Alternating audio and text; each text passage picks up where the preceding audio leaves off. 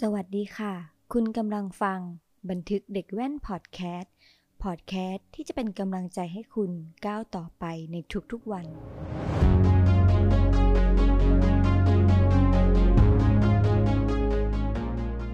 คุณผู้ฟังกลัวการถูกตักเตือนไหมคะ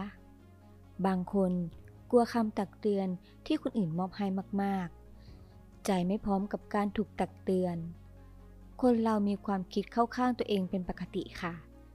ที่ฉันทำแบบนี้ เพราะแบบนั้นนะ เพราะแบบนี้นะ บาบาบาบา น้อยคนที่จะยอมรับเมื่อมีคนมาบอกตักเตือน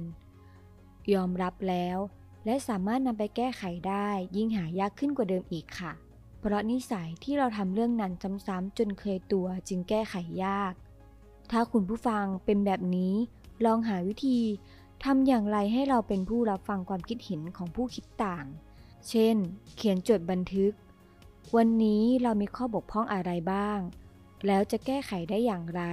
ทำแบบนี้จะทำให้เรารู้ได้ว่า เราทุกคนมีข้อบกพร่องที่ต้องแก้ไขเยอะมากเลยค่ะ พูดกับตัวเองบ่อยๆนะคะ ว่าขอให้เราเป็นผู้ยอมรับในคำตักเตือนได้ และเมื่อรับแล้วก็ขอให้เราแก้ไขในสิ่งที่ถูกชี้แนะ แก้ไขข้อบกพร่องนั้นได้ด้วย ข้อบกพร่องเมื่อพบเจอแล้วก็แก้ไขได้ ขอเป็นกำลังใจให้ทุกคนนะคะ